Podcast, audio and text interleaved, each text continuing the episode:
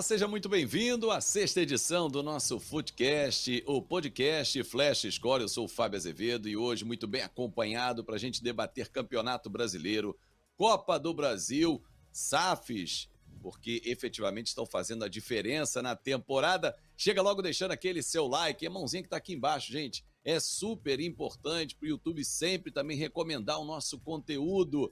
Claro, se você é novo, se inscreva no nosso canal do Flash Score e toda semana tem Footcast, o nosso podcast debatendo os principais assuntos do futebol brasileiro e, claro, do mundo. E eu estou acompanhado aqui dos meus parceiros de bancada hoje aqui virtual. Edu Gerac, tudo bem? Seja muito bem-vindo. Olá, Fábio, tudo bem? Sim, vamos aí para mais um Footcast, né? Esse podcast que está pegando já, né? E vamos aí discutir muito sobre o futebol brasileiro. Com certeza. Rafa Oliveira com a gente também, seja muito bem-vindo. Tudo bem, Rafa? Tudo bem, Fábio, Edu, um abraço para vocês, um prazer estar aqui com vocês mais uma vez. Reta final se aproximando, pelo menos em Copa do Brasil, Brasileirão, muita coisa ainda pela frente, bastante coisa para a gente falar. É, eu gostei, o Edu, desse otimismo do, do Rafa. Muita coisa pela frente. A torcida do Botafogo acha que tem muita coisa lá atrás porque a distância tá gigante. Eu já quero levantar esse tema com vocês para a gente abrir aqui o nosso Footcast, porque na história do Campeonato Brasileiro, na 15ª rodada, ninguém, nenhum clube, abriu uma distância tão grande. Hoje são 12 pontos do Botafogo para o Flamengo. Eu recebo vários memes nos grupos de WhatsApp, acho que a galera aqui também recebe.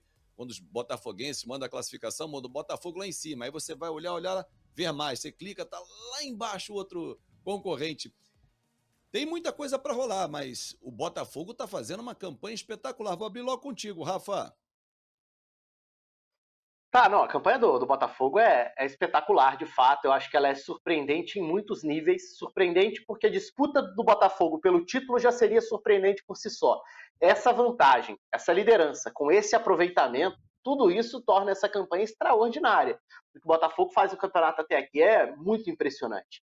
Agora, é, o, o impacto do caçapa foi muito positivo. O que poderia ser uma ruptura traumática da saída do Luiz Castro, o Botafogo conseguiu passar, virar essa página, pelo menos o primeiro momento da página seguinte, de uma forma muito tranquila com o Caçapa.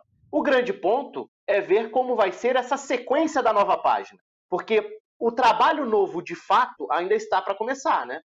Por enquanto, dá para dizer que era uma tentativa de uma continuidade com uma solução caseira, entre aspas, caseira dentro da, da holding Joe Textor, com um caçapa que funcionou bem, pelo menos para esse primeiro momento. Agora, é, eu acho sempre muito dis discutível quando se fala sobre ah, o treinador vai chegar e vai querer mudar as coisas, vai querer trabalhar, implementar o jeito dele. Bom, o treinador geralmente é contratado para colocar em prática o que ele pensa sobre o futebol, os métodos dele como treinamento, é, de treinamento, como treinador e tudo. Então, eu não vejo como algo tão natural ou tão simples, qualquer que seja o treinador, para qualquer que seja o clube, você chegar e falar: te contratei, mas é para jogar do jeito que o anterior estava jogando, tá? Não muda nada não. Porque não é uma coisa tão simples assim. Mesmo não muda nada não, depende de uma continuidade em métodos de treinamento que nem sempre são tão compatíveis. Então, acho que essa é a grande curiosidade que fica, e talvez a grande pulga atrás da orelha para o torcedor do Botafogo, que a vantagem é excelente. O aproveitamento dos demais tem oscilado, então quais são os principais candidatos? Em tese, Flamengo e Palmeiras eram antes os, principais candidatos ao título, mas são times que estão oscilando. O Palmeiras está longe do seu melhor momento. O Flamengo ainda não embalou também. E isso para citar só esses dois. Se a gente for olhar do ponto de vista de tabela, você tem um São Paulo crescendo, um Grêmio num bom momento. Mas eu acho que o grande ponto do momento é qual vai ser e se vai ter impacto nessa chegada do Bruno Lage ao Botafogo. É, e Edu, fica aquela grande questão levantada agora pelo Rafa, que é a questão do trabalho autoral, né? É, imagino que o Bruno Lage vai querer dar a, a, cara dele. A continuidade ao Luiz Castro seria algo mais óbvio imediatamente, mas aos poucos ele vai tentando dar a cara dele. Agora, dentro do que deixou o legado do Luiz Castro, barra Cláudio Caçapa, que mudança que o Bruno Lage pode fazer desse Botafogo que a gente acompanha muito aqui no Flash Score, nas transmissões? Eu tenho ido muito aos estádios e, e de perto é, é, muito interessante a movimentação do Botafogo em campo. O que de forma autoral ele pode modificar nessa equipe do Botafogo, na tua visão, Edu? O Fábio, a, a questão do, do Laje é importante, né? Inclusive pelos trabalhos que ele já fez lá na Europa, tanto no Benfica como lá na, na Inglaterra, né? No Wolverhampton. E, e, e, na verdade é isso. Ele vai chegar num time que já está bem estruturado e ele tem uma ideia moderna de futebol, aquela coisa da pressão, né? Quando perde a bola, do, do jogo apoiado, enfim, de todas essa, essas ferramentas modernas do futebol hoje que a gente tanto discute aqui é, na Flash Score, né, que a gente acompanha a cada rodada. Então, assim, eu acho que vai ser muito bom para o Botafogo. Assim, eu continuo otimista com o Botafogo, porque o Bruno Lage é um cara que entende, ele já mostrou nos times que ele passou que ele tem essa visão moderna, inclusive que é da escola de treinadores é, de Portugal, né? Então, é, o Luiz Castro já deixou muita coisa arrumada essas duas rodadas com o Caçapa mostraram isso, né? E agora a gente, obviamente, com toda essa expectativa aí com a chegada do Laje. E só lembrando, Fábio, para a torcida do Botafogo principalmente, agora dá para fazer uma continha bem fácil de entender. Assim, se a gente for contar a história dos pontos corridos, né? Com 78, 79%, já é quase 99% ponto alguma coisa de que o time vai se sagrar campeão brasileiro. O Botafogo hoje tem 39, ou seja, faltam mais 39. E temos aí mais quatro rodadas né, para o Botafogo no final desse primeiro turno e depois todo o segundo turno. Ou seja, sendo uma, uma conta bem tranquila de fazer, 50% de aproveitamento, o Botafogo é campeão. É, e lembrando que hoje o Botafogo tem 86 impressionantes, 86% de aproveitamento. O Flamengo que vem atrás tem 60, o Grêmio 61. Aí você está acompanhando o nosso Footcast e fala assim, ué, mas o Grêmio está atrás do Flamengo. Sim, mas o aproveitamento é maior tem um jogo a menos. O jogo dessa 15ª rodada com o Corinthians foi adiado por conta da partida da Copa do Brasil. O Rafa, você levantou que o Palmeiras não vive um bom momento e realmente os números comprovam, né? Nos últimos cinco jogos, apenas dois empates, ou seja, de 15 pontos disputados, o time que é tido como um dos favoritos ao título ainda do brasileiro somou apenas dois pontos. O que acontece com esse Palmeiras do Abel Ferreira, que foi eliminado na Copa do Brasil, que daqui a pouco nós vamos falar sobre Dorival Júnior, momento do São Paulo, que você destacou também? Pois é, né? Assim, é um momento bastante complicado do Palmeiras. Eu acho que tem, tem alguns aspectos aí, né? Primeiro, algumas lesões, alguns jogadores que ficaram fora, e o elenco do Palmeiras é relativamente curto, né? A gente se acostumou a falar do Palmeiras como um dos principais elencos. Ao longo dos últimos anos, né? Colocando Flamengo, Atlético Mineiro, Palmeiras como os principais elencos do país. Só que se a gente olha para determinadas posições, o elenco do Palmeiras está longe de entregar tantas opções assim. Então o Palmeiras passou um período sem o Zé Rafael, o Palmeiras teve uma queda de produção do Rafael Veiga depois da convocação para a seleção e tudo, até questão de lesão também.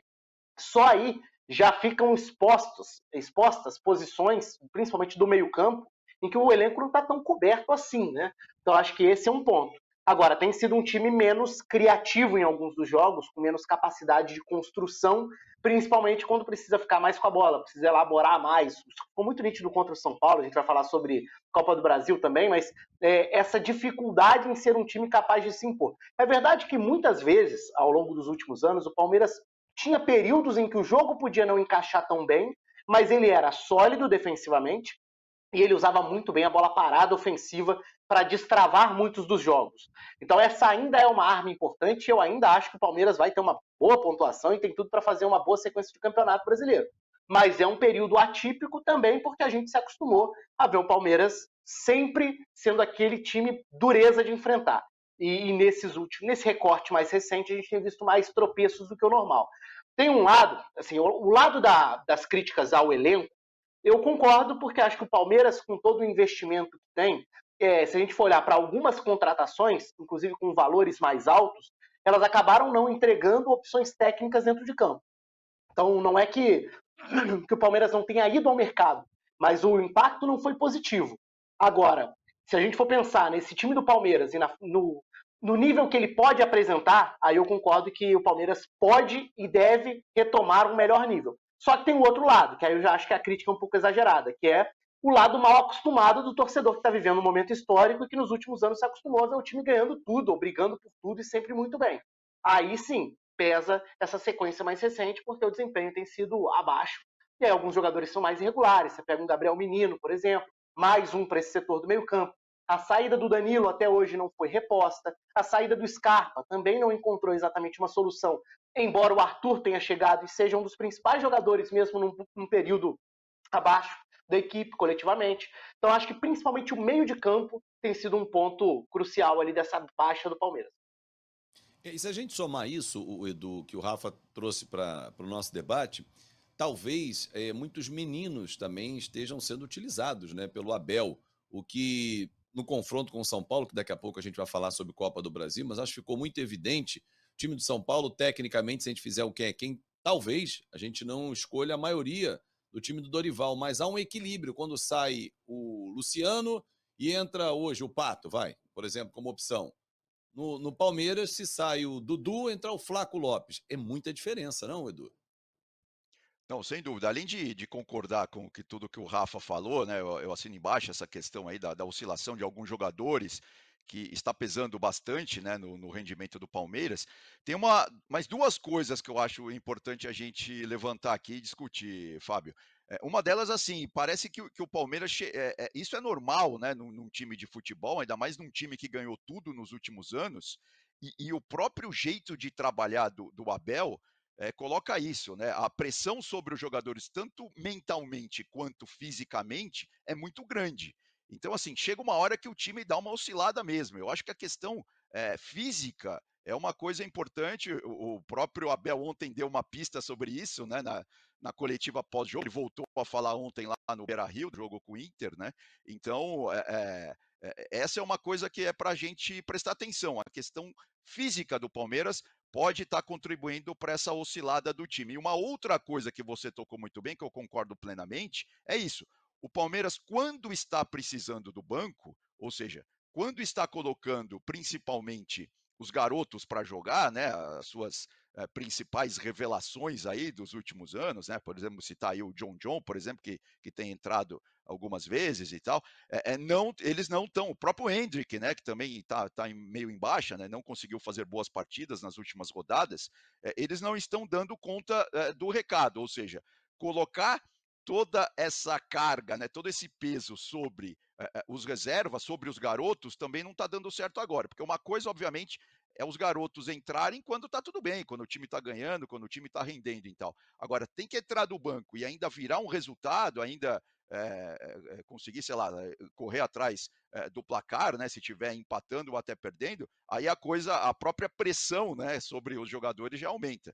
Então tem, tem essas duas coisas também, mas eu também concordo com o Rafa, assim, hoje em dia, Fábio, assim, a gente, principalmente isso é muito potencializado pelas redes sociais, né? Tem muito terra arrasada de uma rodada para outra, e assim, tem muita, é, muita pressão da própria torcida, o torcedor está sempre impaciente e tal, e, e, assim, não é assim o futebol, né? Claro que o Palmeiras está oscilando, mas assim, com um ou outro ajuste, eu ainda coloco o Palmeiras, por exemplo, como um dos grandes favoritos à Libertadores, né? É, o, o Rafa, é, na nossa estante aqui, vocês estão vendo, na minha estante tem o livro do, do Guardiola, Confidencial. Aí atrás, onde está também o Edu, tem o livro do, do Pepe Guardiola, que à época foi um livro lançado quando ele estava no Bayern de Munique. E um dos capítulos desse livro ele diz sobre a oscilação das equipes.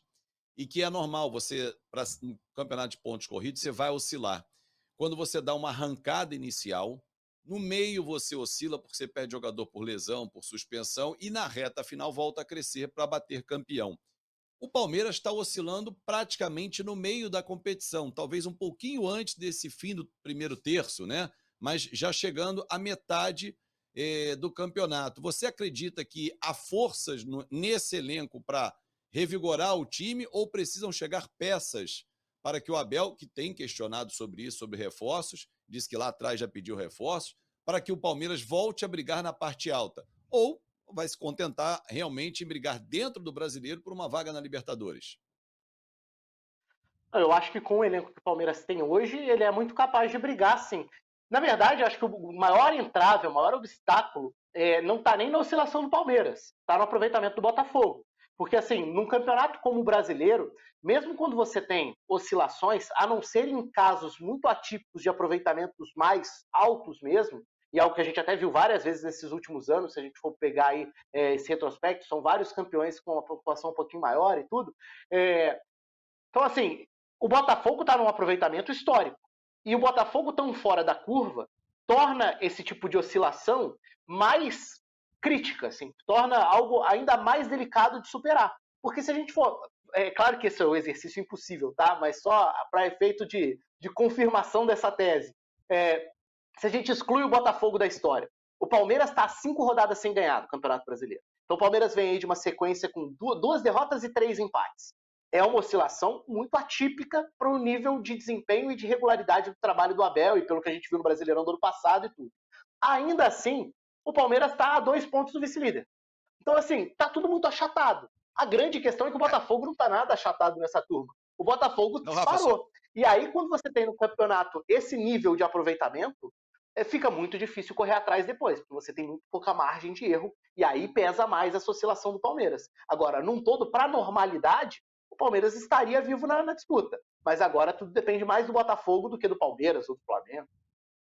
É, não, só para reforçar o que, o que o Rafa está dizendo, se a gente pegar a tabela do Campeonato Brasileiro hoje, é claro que agora a gente tem esses dois jogos que foram adiados, que mudam um pouquinho, mas entre o Grêmio, o terceiro colocado com 26 pontos, e o Galo, décimo segundo, com 20, são seis, são duas rodadas, né? Que é onde tudo pode mudar. Então, realmente, é o Botafogo que está muito fora da curva. Se o Botafogo continuar nessa, nessa toada, né? Vai chegar, vai bater mais de 100 pontos no, no final do campeonato, né? Com esse aproveitamento. E só lembrando, Fábio, a gente falou, eu falei sobre é, matemática, sobre estatísticas, né? A última vez que uma diferença parecida com essa, eram 11 pontos na 23 terceira rodada em 2009 do Flamengo para o Palmeiras. Foi a única vez que um time conseguiu é, tirar isso. Né? Depois, obviamente, teve o, o, o Corinthians do Carilli em 2017, que se a gente pegar os números Nessa atual rodada, 15 rodada, é muito parecido, né? O Corinthians não tinha perdido ainda, mas tinha empatado mais que o Botafogo. Então ele é um aproveitamento quase muito parecido, só que o Corinthians ninguém conseguiu pegar. Mesmo o Corinthians só foi perder, na verdade, na primeira rodada do retorno para o Vitória, né? E aí, depois, mesmo caindo de produção no, no final do campeonato, no segundo turno, ninguém conseguiu pegar aquele Corinthians de 2017. É, e até dentro Fábio, dessa matemática. Só... Oi, Rafa. Não, e só aproveitando que você citou o Guardiola, é, tem toda aquela, aquela história que ficou famosa do, do título que se, se perde nas primeiras oito rodadas, se ganha nas, nas oito últimas, né? É, e tudo. Eu acho que esse raciocínio ele nunca foi compatível com a realidade do futebol brasileiro. Ele tem muito mais a ver com ligas que têm uma disparidade maior, um aproveitamento muito alto dos seus principais concorrentes. E o Guardiola se habituou a isso, principalmente se a gente pegar na época da, da polarização Barcelona-Real Madrid, depois, na Alemanha, o aproveitamento do Bayern era altíssimo também, eventualmente com o Borussia Dortmund tentando se aproximar e tudo. Então, esse raciocínio, é, e até recentemente, se a gente pegar o nível de pontuação que o City teve em alguns dos anos de título com Guardiola e tudo, que foi espetacular, é, esse raciocínio eu acho que ele tem mais a ver com campeonatos que têm esse nível de aproveitamento dos campeões o que é bem mais raro dentro do futebol brasileiro. Então, se a gente for pensar, o campeonato se perde nas primeiras oito rodadas, se você tiver um campeonato em que ninguém dá brecha para ninguém. Não é a realidade do futebol brasileiro, em que todo mundo troca ponto o tempo inteiro, né? Só não é a realidade para o Botafogo esse ano, porque aí, de fato, todo mundo que tropeçou ficou para trás, porque o Botafogo não tropeça, né, com essa campanha espetacular de 13 vitórias e duas derrotas. Então, é, a, a, esse discurso acaba se adequando ao Botafogo dessa vez, porque os adversários que oscilaram ficaram muito para trás. Mas geralmente eu acho que não é um raciocínio válido para a realidade nossa aqui no Brasil, não. Mas eu acho que, se assim continuar, os portugueses Luiz Castro e Bruno Lage podem dividir um livro e contar como é que foi no Brasil, né? Nadar de braçadas, abrir essa diferença. E até nessa matemática que o Edu lembrou, é, o Botafogo não perde a liderança no fim do primeiro turno. Não sei se vocês pararam para analisar isso, porque Exato. ele abriu 12 pontos para o Flamengo. O jogo do Grêmio com o Corinthians não deve ser realizado antes é, do fim do primeiro turno. A CBF ainda vai remarcar, o Vasco e América, por exemplo, deve ser só em outubro. Então tem que encaixar uma data aí. Mas enfim, esse jogo não sendo realizado antes do primeiro turno acabar, o Grêmio não alcança o Botafogo, porque o Grêmio é o único que pode vencer nesse jogo atrasado e encurtar para 10 pontos a diferença. Mas tratando de 12 a distância que é para o Flamengo hoje, o segundo colocado, se o Botafogo perder os quatro próximos jogos e o Flamengo vencer os quatro, eles empatam em pontuação. Só que o Botafogo vai ter uma vitória a mais porque ele tem 13 hoje. O Flamengo vencendo os quatro jogos vai a 12. Empata em pontuação, mas número de vitórias o Botafogo ainda tem uma a mais. Então, assim, o Botafogo vai terminar simbolicamente como campeão do primeiro turno. Ah, o que significa isso? Alguns campeões de primeiro turno simbólicos transformaram-se em campeões do Brasil na 38ª rodada, que é ali que bate o campeão. Aqui é um, um simbolismo apenas na 19ª rodada. Mas Eu acho que a maioria, viu, Fábio? Acho que a maioria do, do, dos campeões do primeiro turno conseguiram ratificar. Puxando de memória aqui, acho que o São Paulo, né, do Diniz, não conseguiu isso. E isso. a maioria consegue sim. E, e, só lembrando também, né, no caso específico do Botafogo, que o Botafogo tem um, um aproveitamento até aqui de 100% contra os times do que estão no G6 ali, né? Ou seja, os candidatos direto ao título, vamos dizer assim. Né? É, você pode até ampliar, botar o G7, que é o Bragantino, se você quiser ampliar essa discussão, que aí ele só perde para o Atlético Paranaense, que hoje é o oitavo colocado. Aliás, são duas derrotas do Botafogo, uma que é normal perder na Arena da Baixada, é normal perder para o Atlético, agora do Goiás talvez não tenha sido normal, que é a segunda derrota do Botafogo nesse campeonato, são três vitórias e duas derrotas. Ele vencia, inclusive, o jogo, aí sofreu a virada para o Goiás, que briga na parte de baixo da tabela, quer se livrar apenas, ficar na Série A, mas, enfim, são tropeços. Você citou agora é, o fiz... do Corinthians que perdeu para o Vitória, né? Exato. É, eu fiz esse jogo né, do, do, do Goiás com, com, o Botafogo aqui pela, pela Flash Score. E realmente o Goiás foi muito efetivo. Conseguiu chegar lá duas, três vezes, duas vezes a bola entrou e venceu o jogo. Foi, foi muito impressionante mesmo aquele jogo, porque o Botafogo teve ali alguns problemas mais defensivos, né? Coisa que não está acontecendo nas outras partidas. É a melhor defesa do campeonato até aqui. É verdade, sofreu apenas sete gols. O Adrielson, para mim, é o melhor zagueiro do Campeonato Brasileiro. Não sei se vocês concordam, mas é muita segurança defensiva. O Lucas Perry está muito bem, o próprio Vitor Coelho, o sistema defensivo como um todo. Mas o Rafa falou sobre preparação física, a gente estava destacando isso do Palmeiras. Queria olhar os próximos jogos do Palmeiras, porque, diferentemente é, do Botafogo, o, o Palmeiras tem jogos mais difíceis pela frente porque tem duas competições, tanto o Botafogo como também o Palmeiras. O Botafogo vai jogar na quarta-feira é, a, a, ida para as oitavas de final da, da Sul-Americana, o que deve acontecer, porque ele venceu na ida o patronato lá na Argentina por 2 a 0. O Palmeiras já sabe que tem Libertadores e tem um clássico, o Rafa, pela frente, ou seja, tem um desgaste físico, não tem um desgaste de uma viagem longa, mas tem o um desgaste emocional de um grande confronto como esse aí nos próximos jogos que a gente está acompanhando aí. É, e mais uma vez tendo simplesmente um duelo com o Filipão pela frente, né? Já aconteceu contra o outro Atlético Paranaense, agora contra o Atlético Mineiro também, pensando em Libertadores. E a própria tabela do brasileiro, pegar o Fortaleza, por mais que o Palmeiras tenha passado bem pelo Fortaleza na Copa do Brasil, né? Mas é um adversário complicado de enfrentar. Vamos ver o que vai ser do América agora. É, eliminado da, da, Copa do Brasil, mas deixando uma impressão de uma competitividade que ele deixou em algumas das primeiras rodadas do Campeonato Brasileiro, mas o resultado não vinha. O nível de, de atuação começa forte, depois cai. Mas eu acho que nesse momento, os adversários para o Palmeiras, até eles. Não é que eles não importem, evidentemente eles importam. Mas o Palmeiras precisa resgatar a confiança naquela forma de jogar. O Palmeiras tinha, especialmente no ano passado, pensando em regularidade de pontos corridos, um pouco a mentalidade, a confiança de que jogando daquela forma a vitória viria em algum momento do jogo. Mesmo que não fosse o jogo mais criativo, é, o time cedia muito pouco ao adversário. O time precisava de muito pouco para sair na frente. E estando na frente, era praticamente irreversível a situação.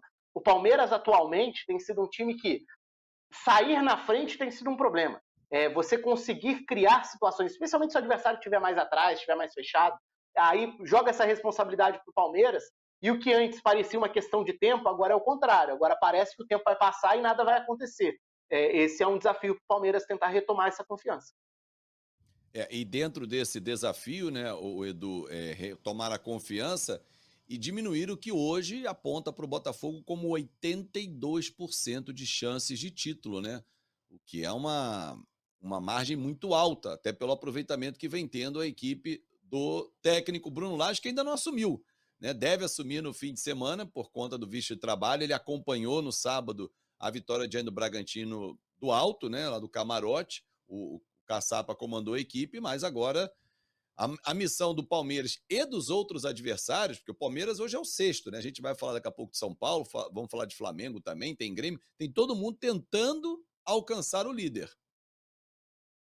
Não, exato, né? E o Botafogo, como a gente já vem falando aqui, né, desde o início tal, dando muito destaque para essa campanha excepcional do clube do Rio de Janeiro, do Alvinegro Carioca. Na verdade, o, o, Botafogo também tem essa questão aí que eu acho que é importante a gente dar uma pincelada, né, Fábio, da questão da SAF. Assim, eu não acho que a SAF é a solução de todos os problemas do mundo. Mas, assim, está ficando cada vez mais claro, né? Eu recentemente conversei com, com o CEO do Vasco, né, aqui no evento aqui em São Paulo, está ficando cada vez mais claro que assim essa é uma saída que os clubes precisam se debruçar, precisam avaliar, precisam estudar. Por quê? Assim, é, é como eu disse, né? Primeiro que tem a questão da, da, da, da questão financeira, né? Quando o clube entra numa SAF, ele imediatamente resolve ali, de alguma forma, a questão das dívidas. Ou seja, isso já dá uma tranquilidade ali para quem vai administrar a, a empresa, né? no caso aí do, do Botafogo. E no caso específico aí do, do Textor, ele é um cara apaixonado por futebol, ele é um cara que é muito atuante e tal, e ele está se cercando né, de pessoas que também sabem do, do, dos meandros ali de, de, de, gerir uma boa empresa, de conseguir ali fazer as coisas acontecerem.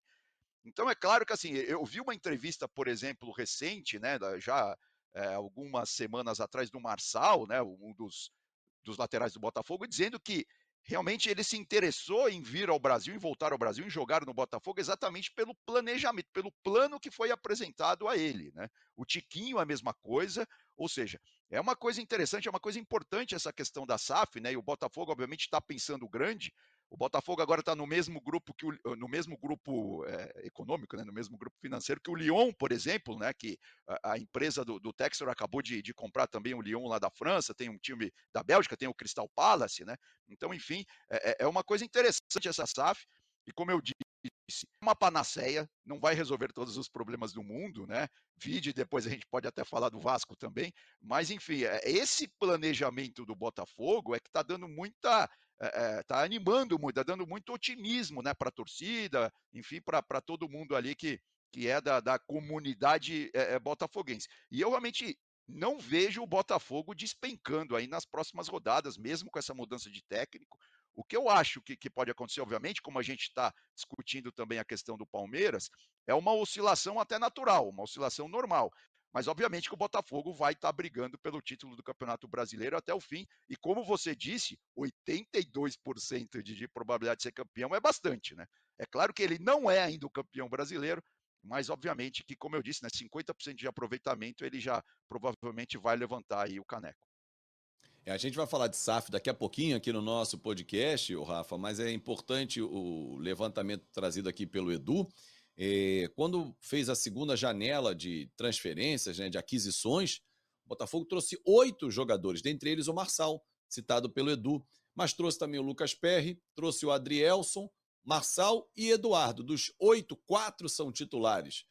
Ou seja, há que se enaltecer também quem trabalha dentro do Botafogo com o departamento de scout, análise de mercado, o diretor executivo. Essa cúpula do Botafogo tem uma visão de futebol, talvez, olhando outras SAPs, a gente vai debater daqui a pouco, bem diferente. E tem um componente aí que o, Edu trouxe também, Rafa, que é importante a gente analisar ou guardar ali para frente, que é a paixão. O Texor tem uma paixão muito grande pelo futebol. Eu não sei se as outras SAFs, todas elas têm essa paixão se é só um componente empresarial. É, acho que essa é uma, uma discussão bem ampla, porque da mesma forma que a paixão, o envolvimento dele pelo clube parece ser algo muito positivo, eu acho um dos pontos mais positivos do, do modelo SAF, que não é a solução por si só para os problemas, mas eu acho que uma grande vantagem é justamente um distanciamento. É você não tomar as decisões a partir do amadorismo, do envolvimento emocional, do torcedor. É, e o torcedor tem todo o direito de se manifestar e de é, e de ser mais explosivo, de ser mais paciente ou menos paciente, faz parte. Mas do ponto de vista de gestão, é, o componente que é fundamental até para a gente entender o Botafogo que está no momento bom, tudo passa a virar exemplo. Há alguns meses, o, Botafogo tinha um questionamento enorme em relação ao Luiz Castro não está fazendo hora extra, ele não, já não deveria ter sido mandado embora, o time não engrena. Só que um componente importante aí que é estabilidade, aliada a tempo, evidentemente, que faz com que até essas contratações que você citou, o Botafogo, se a gente for pensar no ano passado na Série A, o Botafogo teve períodos de transições bem, assim, consideráveis. O Botafogo remontou o seu elenco algumas vezes. Se a gente pegar do início da temporada passada até agora, talvez o Botafogo tenha tido os quatro times diferentes. porque foi contratar muita gente, porque tinha um ajuste a uma nova realidade, e aí quando você contrata muita gente, alguns vão, vão servir, outros não vão ser aproveitados, não vão dar certo por N motivos. E aí você começa a montar um time, vai ao mercado de novo, porque agora você quer reforçar aquela estrutura que você está começando a montar. Aí no ano passado o Botafogo começou em dado momento do Brasileirão, oscilando muito, mas a encontrar alguns jogadores que poderiam e que hoje fazem parte do time, inclusive. Aí vem a virada do ano. O Campeonato Carioca ruim. Mais uma vez o Botafogo tentando contratar alguns jogadores. Já não precisava ser naquele número elevado do ano passado, que era um momento de reajuste de, é, de, de readequação à realidade de Série A do Campeonato Brasileiro e tudo. Agora já não é mais esse caso, e sim de tentar subir degrau por degrau. Agora, esse processo ele leva tempo, porque se você está o tempo inteiro reformulando o elenco, Primeiro, você tem que contratar de acordo com o modelo de jogo que você acredita. E isso precisa estar implementado e, teoricamente, isso vai funcionar se, você tem estabilidade, ou, no mínimo, confiança em quem está ali à frente desse projeto. Então, se você demite um treinador no meio dessas mudanças todas, essas transformações vão todas para lixeira, porque se você estava contratando para reforçar um time que começou a ganhar uma cara, o time perde a cara a partir do momento que você troca de treinador. E no Brasil a gente sabe como mudanças de treinadores são bem radicais. É sempre uma gangorra. Você sempre quer o cara que é o contrário daquele que estava ali no comando. E se aquele não deu certo, eu quero algo diferente. E fica essa gangorra eterna. É, do ponto de vista do Botafogo, especificamente, tem o fator tempo e a estabilidade, e que ela só vem porque quem está no comando não é o cara que vai tomar decisão de cabeça quente. É o cara que acredita num projeto que ele está estabelecendo. Às vezes, essa crença pode dar errado e ele pode ter que demitir, e não tem nenhum problema com demitir treinador. Mas também não pode ser nessa máquina de moer gente que é do futebol brasileiro. Então, acho que a, uma das vantagens para mim do modelo da SAF é justamente um distanciamento da forma como o futebol é gerido historicamente no Brasil, que é uma forma completamente amadora. Agora, a SAF vai resolver? Depende. Se, se os 20 clubes da Série A forem SAF, só um vai ser campeão, quatro vão ser rebaixados do mesmo jeito. Vai ter muita gente decepcionada, vai ter alguém feliz, vai ter muita gente incomodada. Então não é o modelo, é o tipo de gestão, é a qualidade do trabalho que é feito ali. E acho que o Botafogo traz alguns, não digo lições, até porque eu acho que é muito cedo também, até como uma avaliação geral do que vai ser a era John Texton. É um início muito animador. Agora, a gente vai precisar ver ao longo dos anos o que, que vai ser feito corretamente, o que, que vai ser, quais vão ser as prioridades, as tomadas de decisão e tudo. Mas são muitos temas paralelos quando a gente fala de SAF.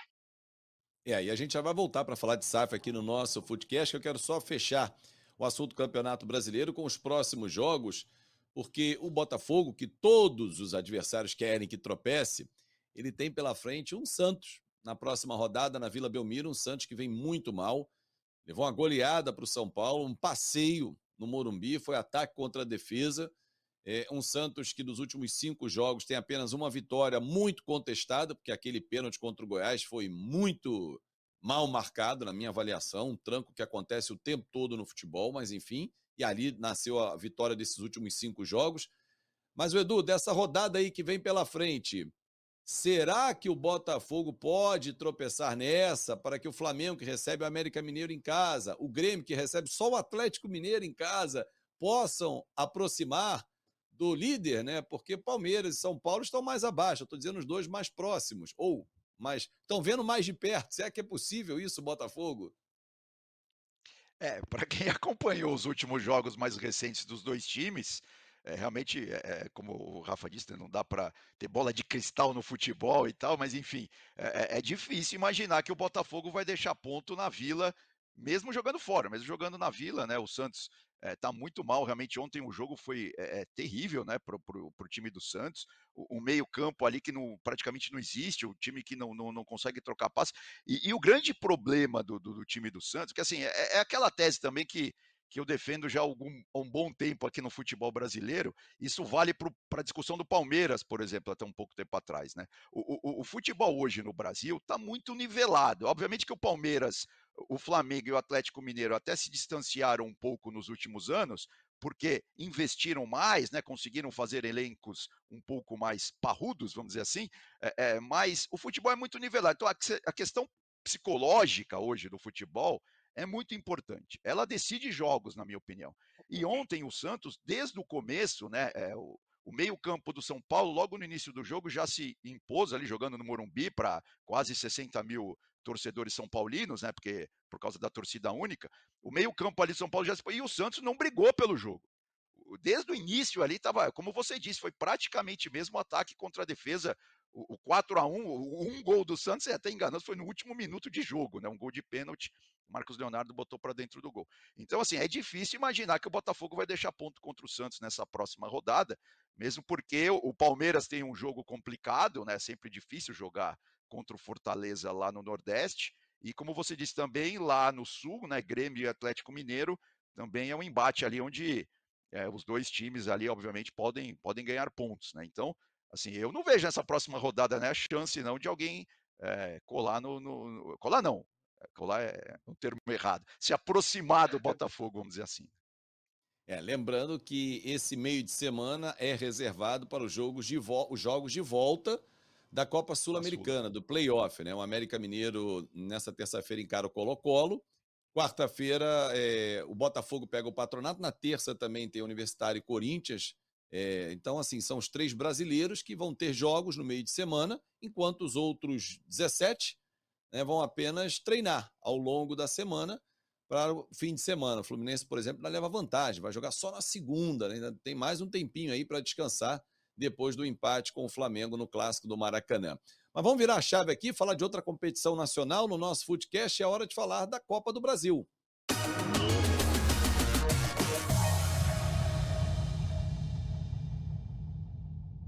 Bom, falando da Copa do Brasil, senhores, temos dois grandes duelos, né? O Corinthians classificou no último sábado nos pênaltis ao vencer o América Mineiro e agora tem pela frente um clássico daqueles, né? Um São Paulo embalado. A gente vai daqui a pouco falar muito sobre São Paulo, mas é um clássico que coloca frente a frente dois treinadores experientes. O Vanderlei Luxemburgo pelo Corinthians, o Dorival Júnior que assumiu o São Paulo e não é sorte, porque alguns dizem que, que tem sorte, ele está até ironizando isso nas coletivas e com toda razão, porque o Dorival faz um trabalho, de, não é de hoje, de muitos anos, muito regular, tanto que ele é o atual campeão dessa competição com o Flamengo, né? E é semifinalista. E pode até se passar pelo Corinthians e o Flamengo pelo Grêmio, reencontrar o seu ex-clube, porque do outro lado tem Grêmio e Flamengo. Rafa, queria ouvir a tua análise aí dessa semifinal, dessas semifinais de dois grandes clássicos, que temos aí quatro grandes times chegando em busca dos milhões da Copa do Brasil e a vaga na Libertadores. Acho que foi uma grande semana de Copa do Brasil. Foram jogos bem legais, assim, do ponto de vista de, de, duelos, de emoção, de histórias, e as semifinais vão ser gigantes também, né? Dos quatro, só o São Paulo não tem título da Copa do Brasil, então isso por si só já é uma, já é uma história. O São Paulo tendo um clássico para tentar chegar a uma final. Aliás, clássico que aconteceu na, na, semifinal da Copa do Brasil de 2002, no segundo título do Corinthians, né? O Corinthians bate o São Paulo na semi antes de ir à final. Então, assim, é, o clássico por si só é uma atração. É, ainda mais vindo de outro clássico. E o São Paulo fez dois jogos muito bons contra o Palmeiras. Foi melhor nos dois jogos. E sobre o Dorival que você falava, o trabalho do Dorival é excelente, a forma como São Paulo atingiu um outro padrão de jogo. E o Dorival tem sido já nos últimos anos um dos melhores treinadores do futebol brasileiro. E essa capacidade dele de extrair e, e, ele ainda é visto por alguns como um cara meio bombeiro, aquele que chega para uma situação de emergência. Eu acho pelo contrário, eu acho que ele consegue oferecer uma estrutura de jogo para deixar o time confortável com a bola, para extrair dos jogadores, para tentar adequar o sistema de jogo aos jogadores que ele tem nas mãos, que eu acho que é uma virtude muito boa. Para mim, é um dos principais treinadores do futebol brasileiro, está fazendo um grande trabalho é, e foi bem superior em relação ao Palmeiras quando a gente pensa na, na, nos dois jogos das quartas. Acho que é, o que só dá moral, e são momentos diferentes, né? Porque o Corinthians é uma situação diferente, assim. O Corinthians é, conseguiu virar bastante um clima que era muito pesado dez dias antes. Então, o Corinthians, depois da derrota para o Red Bull Bragantino no Campeonato Brasileiro em casa, estava um clima de terra arrasada. Aí veio a derrota para o América na ida das, das, quartas, mas num jogo em que já produziu mais ofensivamente. É, e o Pazinato tinha sido destaque do jogo. E aí depois vem a vitória sobre o Atlético num jogo, no Atlético Mineiro, num jogo no Brasileirão, em que muita gente tratava como jogo da demissão do Luxemburgo. É, jogando fora de casa contra o Atlético Mineiro, o Corinthians consegue uma vitória, nem acho que tenha feito uma super partida, não, mas teve uma, uma adaptação tática e tudo. E agora contra o Universitário garotos, como ele já tinha usado contra o Liverpool também, e esses garotos o Luxemburgo tem tido, e ele tem essa capacidade de enxergar, de detectar potencial, e está conseguindo levar alguns para o time principal. O Moscardo é o principal deles, se a gente pensar que é um volante de 17 anos que virou titular. Agora, acho que contra o América foi um grande jogo, talvez, para mim foi o melhor jogo das quartas. É, por mais que Grêmio e Bahia também tenha sido dramático e tudo, é, eu acho que foi o melhor dos jogos pela postura do América, por ter sido um jogo aberto, com reviravolta e tudo. E, mas a grande notícia foi, primeiro, Renato Augusto em campo nem é notícia, né? Muda o time, é outro time com ele. E o Rojas, que fez uma estreia muito boa, especialmente o primeiro tempo. Então, assim, o Corinthians ganhou motivos para ter esperança num futebol melhor do que o futebol de baixo nível que vinha sendo apresentado, e o São Paulo está embalado e chega num momento melhor do que o Corinthians. Então, o clássico tem vários ingredientes muito legais. E do outro lado, Flamengo e Grêmio, assim, reencontro com, do Flamengo com o Renato, é, entre outros tantos confrontos históricos entre as equipes. O Grêmio tem apresentado um bom futebol. O Flamengo acho que não tem sido regular no nível que pode, mas pela capacidade individual, teoricamente, é quem carrega até o status de favorito entre os quatro semifinalistas, porque tem um elenco espetacular e tem jogadores que decidem. Agora, para mim, o placar agregado entre Flamengo e Atlético Paranaense foi um placar que engana muito, porque o Flamengo foi muito superado pelo Atlético Paranaense no jogo da volta. O Atlético fez talvez seu melhor jogo no ano, ou um dos. Fez um jogo em que conseguiu jogar mais com a bola, ter iniciativa, controlar, criar, agredir. Em dado momento, o Flamengo estava meio nas cordas e aí acaba achando aquele gol contra, que mudou um pouco a história do confronto. Então, não acho que o Flamengo tenha tido uma capacidade de controlar. Eu acho que esse é um desafio para a sequência do trabalho do São Paulo. É um time que fica desconfortável quando não tem muito a bola, mas ele precisa também ter mais controle dos jogos com a bola, pela capacidade que tem para aproximar jogadores, e acho que o Alan vai acrescentar muito nesse aspecto, como esse primeiro volante que distribui, até para o time ter ainda mais capacidade de reter essa posse de bola. Eu acho que o Flamengo ainda não tem sido um time capaz de controlar. Pela qualidade que tem no elenco e o treinador que tem, é algo que, que a gente vai precisar acompanhar, porque é algo a ser cobrado. Mas é um time que, pelo número de recursos, as diferentes formas que tem para ganhar um jogo, não tem como ser excluído do, de um favoritismo para uma reta final. Mas acho que vão ser semifinais bem pesadas. Bem pesadas, com certeza. Eu vou voltar naquela arte do, do, do Dorival Júnior, porque o Rafa estava falando sobre o trabalho que ele é tido por muitos, e acho que de forma preconceituosa, concordo com você, como um bombeiro, o Edu, porque Está aí três meses no cargo do, do, do, do São Paulo, que com o Rogério Senna não tinha esses números expressivos e boas atuações, como foi no último domingo contra o Santos. Aí 13 vitórias, apenas quatro derrotas. É um time que pode não encantar, não jogar bonito, mas é efetivo. Passou por um Palmeiras vencendo os dois confrontos com autoridade, não foi sorte. Né? Então, assim, eu acho que o Dorival ele, ele é subestimado por alguns.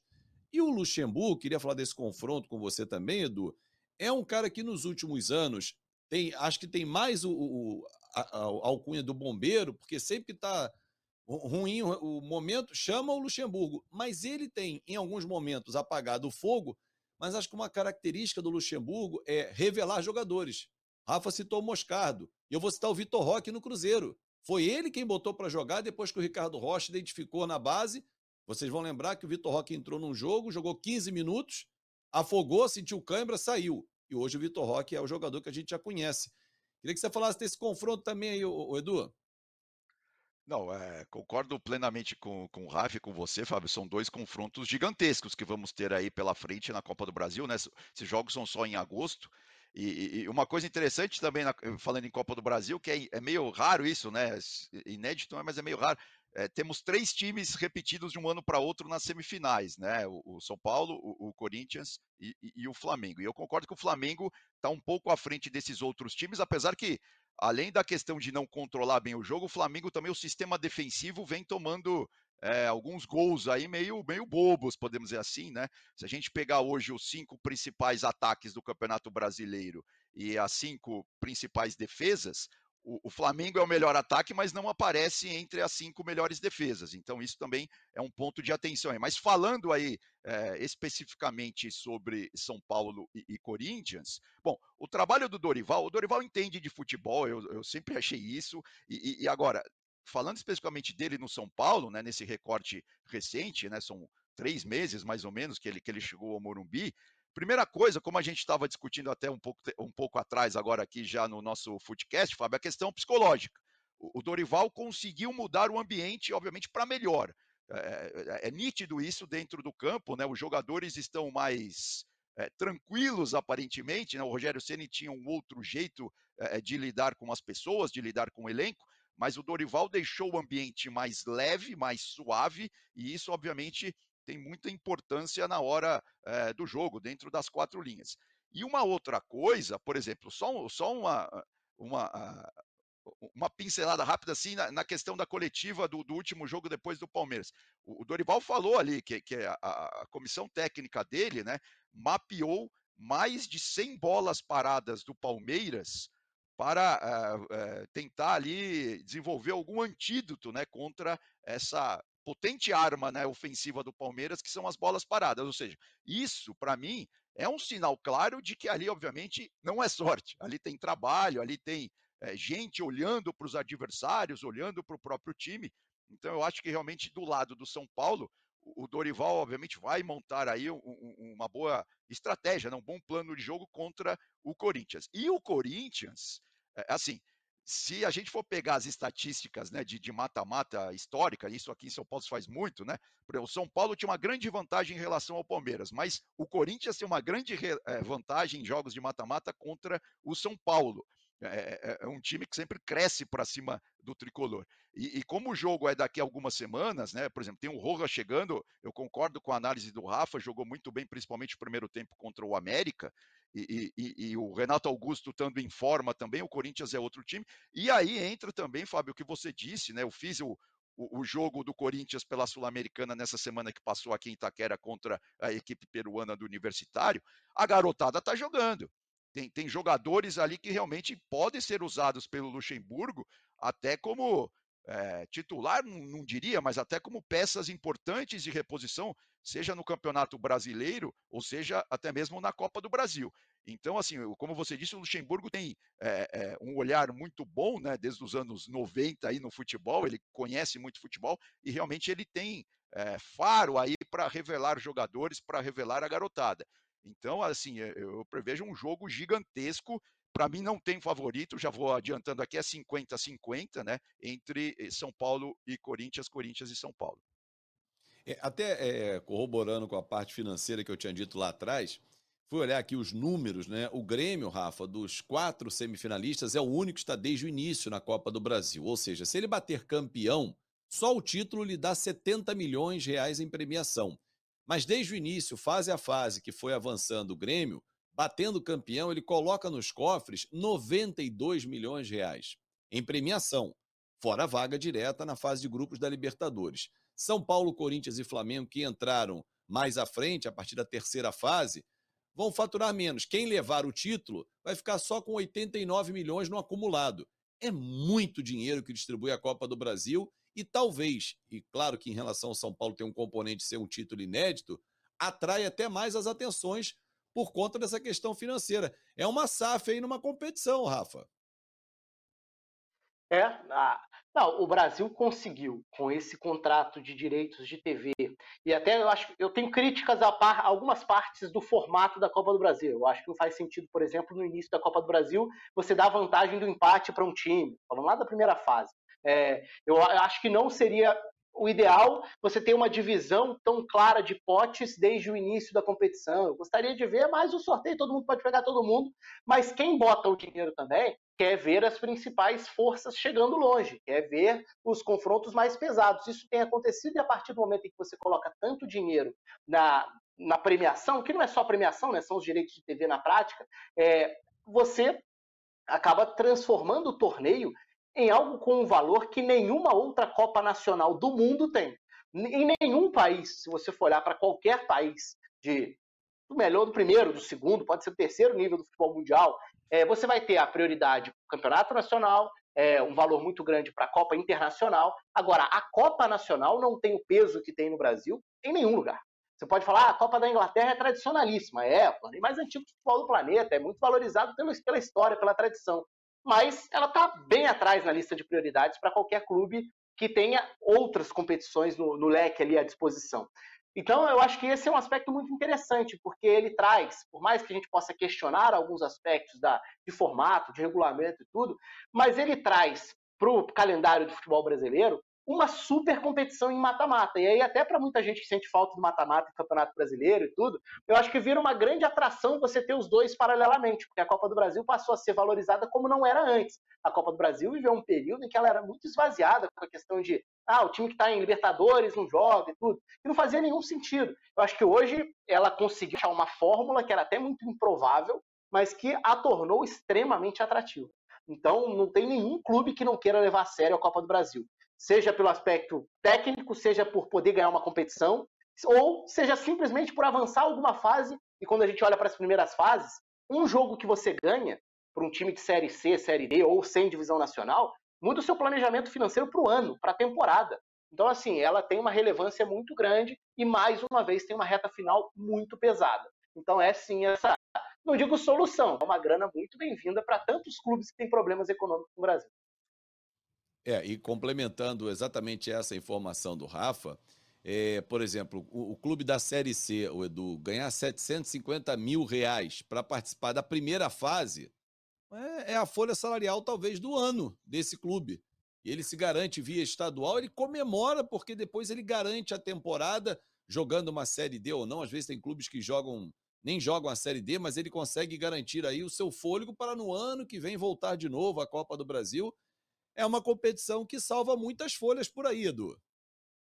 Não, até por isso, Fábio, é, eu acho que realmente eh, poderia ser estudado alguma mudança, principalmente, como disse o Rafa, nas fases iniciais da, da competição da Copa do Brasil, para que esses clubes consigam, de repente, chegar em fases mais avançadas, entendeu? Assim, faz muito tempo que a gente não tem mais surpresa na Copa do Brasil, até porque, obviamente, os grandes times do Brasil, como você bem disse, estão interessados não só no, no troféu, como é, na grana que ela, que ela dá. Que ela... Mas isso também é um problema mundial, né? Na, na, na Europa também, na Inglaterra, por exemplo, na Copa da Inglaterra, se discute muito isso. Faz muito tempo que a gente não vê é, um time mesmo da primeira divisão, um time é, menor, né, de, de, menos expressão, ou até times da segunda ou terceira divisão, chegando ali nas fases de quartas de final, semifinal ou final. Então, assim, é, é, eu concordo que vai ser uma, uma Copa cada vez mais valorizada, né, não só pela, pela competição em si, por causa do mata-mata, que realmente isso motiva, movimenta, atrai muito a atenção dos torcedores em geral,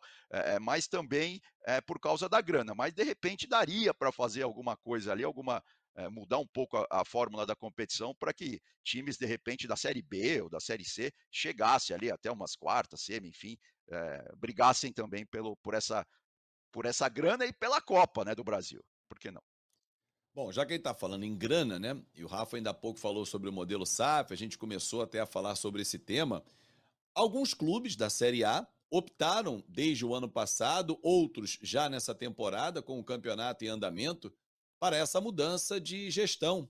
É, para muitos deles foi a salvação para entrar um dinheiro de curto prazo, para salvar aquelas dívidas imediatas que estavam sufocando. A gente tem até uma arte aí para mostrar como é que cada um está nessa competição. Tem aí a imagem do Ramon Dias, técnico, novo técnico do Vasco, ele que aparece como solução, né, um treinador mais experiente, diferentemente do, da aposta inicial desse ano, que era o Maurício Barbieri.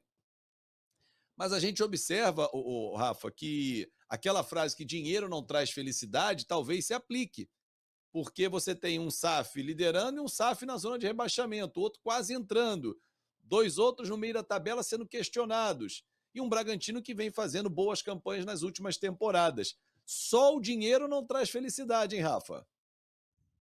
Até porque se o dinheiro entra para mais gente, um vai ganhar e o outro vai perder. Um vai ficar na parte de cima, o outro vai ficar na parte de baixo, no meio da tabela e tudo. Então acho que aí a gente talvez tenha um impacto inicial, que é o da, da injeção do dinheiro, que é de você conseguir é, se livrar de parte das dívidas, enfim, você ganhar um fôlego numa situação em que os clubes estão, é, são muitos os clubes em situações delicadíssimas financeiramente falando, mas tem também o outro lado da história, é, o tipo de negócio que você consegue na venda, se é o ideal, até que ponto o seu o seu, você não estava desvalorizado ou desvalorizando o clube em alguns dos valores. E aí tem o passo seguinte, que é como isso vai se sustentar ao longo do tempo. Uma coisa é o dinheiro inicial, a outra coisa é como você faz essa gestão para tornar isso sustentável, tornar isso bem gerido, criar um modelo de não só de negócio, mas de, de futebol. É, e aí eu acho que tem estilos muito diferentes quando a gente compara, né? Porque aí a gente tem que tomar o cuidado de não botar SAF num pacote só, senão vira aquela coisa meio. Vamos falar de treinador, treinador estrangeiro, treinador português. Tem 500 modelos diferentes, estilos diferentes dentro dessa caixinha. Não falando do treinador do Bragantino, que também é caixinha, mas é, você tem 500 modelos diferentes de treinador brasileiro, de treinador jovem, de treinador veterano, e essa, esse status ou essa, essa definição ela não diz nada por si só. É, e eu acho que está aí a questão da SAF, por exemplo. A gente tem modelos muito diferentes já no Brasil. Tem o modelo dos conglomerados, modelos dessas multi, é, do, das, dos multiclubes hoje em dia, né? da multipropriedade. Então você tem é, o Bahia, você tem o Botafogo, como clubes, o, Bragantino, clubes que fazem parte de uma rede pelo mundo. É algo que a gente está começando a ver e a gente ainda vai precisar ver quais serão os desdobramentos disso para o futebol nos próximos anos. A UEFA mesmo tem debatido isso. Porque agora está começando a acontecer de, um, de dois clubes geridos pela mesma empresa que vão disputar uma competição internacional. Isso, a mesma competição internacional? Isso pode? Qual é o regulamento? Como você regula esse tipo de coisa para uma realidade que já está inserida, já está consolidada dentro do futebol mundial? Olha quantos clubes o Grupo City não tem pelo mundo e agora tem no Bahia. Eu gosto do modelo de contratação do Bahia. Então, assim, ah, se o Bahia for rebaixado esse ano no Campeonato Brasileiro, significa que a SAF do Bahia é péssima?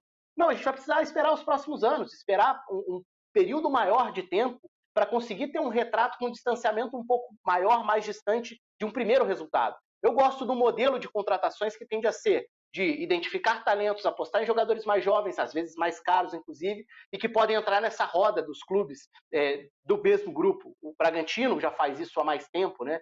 E, e, o grupo Red Bull faz muito bem isso no Salzburg, na Áustria, talvez seja o principal exemplo do trabalho de prospecção, de identificação de talento e desenvolvimento para uma revenda depois. É, então, assim, eu acho que são modelos muito diferentes. A gente vai precisar ver e avaliar individualmente cada um deles, entendendo qual é o projeto e em que, é, em que situação, em que contexto cada um desses clubes brasileiros se insere. O modelo do Cruzeiro com o Ronaldo é totalmente diferente do modelo do Botafogo do John Tex, que é diferente do Bahia, do City, e, e por aí vai. Então, acho que a gente vai ter que ter muito cuidado nesses próximos anos para não colocar tudo num pacote só, como se fosse tudo a mesma coisa. É, e tentar, né, o Edu, descobrir qual é a fórmula, acho que ninguém vai conseguir, porque cada clube, cada dívida, cada pressão, cada entendimento é, é, diferente, porque, por exemplo, o investimento do Botafogo. Então vamos seguir o que o Botafogo está fazendo. Senão a gente pegava lá atrás o modelo que o Flamengo aplicou, que o Palmeiras aplicou, e todo mundo seguiria essa fórmula. Não existe uma fórmula, imagino eu, Edu, mas existe um, um norte dentro do futebol brasileiro e que só jogar dinheiro, a gente já teve outras experiências com clubes com patrocínios milionários que não resolveram, eles se endividaram mais ainda. Não, sem dúvida, assim, é, a questão da SAF, da, da, da, profissionalização do futebol, que, sei lá, pelo menos 30 anos, né, desde a Lei Pelé, lá no final dos anos 90, e eu já era um iniciante repórter na Gazeta Mercantil, cobri muito daquilo, é, vem se discutindo. É, é, o que o Rafa falou, não, não, não tem panaceia, gente, não adianta achar que a SAF vai resolver todos os problemas. O principal é gestão profissional, e aí sim, obviamente, cada clube vai ter que escolher o seu modelo. Por exemplo, no caso específico que, tamo, que estamos discutindo aqui, entre Botafogo e entre Vasco, né? Ou seja, os dois, as duas SAFs surgiram do mesmo escritório aqui no Brasil, praticamente. É, é, é um grupo, é, são dois, é, é, eram dois sócios brasileiros, né? Um fez o estudo, apresentou para vários investidores. O Textor, por exemplo, preferiu o Botafogo e a outra empresa preferiu o Vasco da Gama. Ou seja, a, a questão básica aí é isso. É, não adianta achar que vai resolver o problema do dia para a noite. A primeira coisa que é importante, a SAF entra para realmente equacionar as dívidas do clube. E aí, mesmo essa forma de equacionar as dívidas, existem vários modelos jurídicos que não vem ao caso entrar aqui, né? Mas aí cada clube vai, vai achando o seu caminho. Por exemplo, no caso do Botafogo, eu já, eu já ouvi também entrevistas, já vi entrevistas do, do, dos responsáveis aí pela SAF do Botafogo, a questão não é só o futebol. Eles querem gerar renda, eles querem gerar é, outras, é, querem abrir né, outras formas de financiar o clube, seja com shows no Engenhão, enfim, tem várias outras formas aí de você conseguir obter receita. Isso já é importante, porque daí o clube não vai ficar naquela dependência de vender jogador. Né? Dá para fazer um planejamento dentro do futebol um pouco mais seguro. Por exemplo, no Edu? caso específico do, do Cuiabá, sim. E tem até um componente para somar a isso que você está falando. A mudança do gramado se deve também a isso. O sintético no estádio Exato. Newton Santos é exatamente para isso. Já tivemos vários shows lá como uma outra fonte de receita. Agora, recentemente, teve Ludmilla fazendo show. Já tivemos outros grandes por ali. É, Coldplay tocou. Então, assim, é, o, o Botafogo passou a tratar o seu estádio como uma arena multiuso.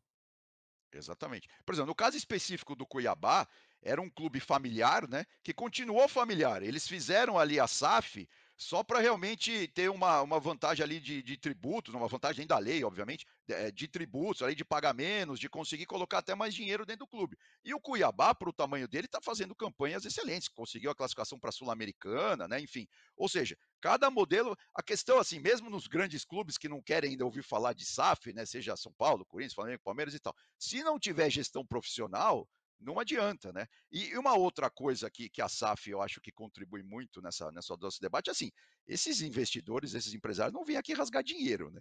Então, assim, não é aquela questão do conselho, eles blindam né, a, a, a SAF do conselho, por exemplo, no caso do Vasco, no caso do Botafogo, o conselho do clube, né, a parte social, vamos dizer assim, não apita mais nada dentro do futebol, né? Tem lá, obviamente, a votação, tudo, mas eles são maioria dentro da, da, do conselho, né, dentro da, das, das, reuniões ali e tal. Enfim, eu vejo com bons olhos a SAF. Eu não acho que vai, é, vai resolver todos os problemas é, do mundo, mas é, é, assim: a gente vai levantando o sarrafo aos poucos, né?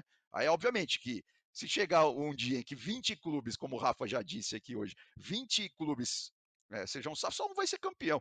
A questão do Brasil é, é uma questão até cultural e tal, né? Tem, todas as torcidas querem entrar e ser campeão brasileiro, mas não vai ser, gente, não adianta, né? Tem que, por isso que a SAF, assim, você, a, o importante desse, desse negócio é que você faz planejamento. Ó, daqui a três anos, tá, por exemplo, tem o Ituano aqui no interior de São Paulo, que foi fazendo lá o planejamento, até o Juninho Paulista, né, participou disso, eu cobri muito, é, muitas reuniões lá também, eles foram, foram subindo, foram, ó, vamos para e quase subiram o ano passado, né, para a Série A do Campeonato Brasileiro naquele jogo com o Vasco, né? O Vasco que acabou que Então assim, é para resumir, né? Não, não é panaceia, obviamente, mas eu vejo com bons olhos. Eu acho que a SAFs, é, obviamente, mesmo, é, mesmo se o Vasco cair, se o Bahia cair, enfim, é óbvio que ainda tem muito campeonato pela frente, não significa que o modelo é falido, né? Muito pelo contrário. E é, tem que é um ver, né? Que... Fala, Rafa. Não, e tem que ver também para as mãos de quem vai cada clube. Porque ah. uma coisa é o dinheiro que entra e outra coisa é qual a garantia que você tem de quem está assumindo o clube.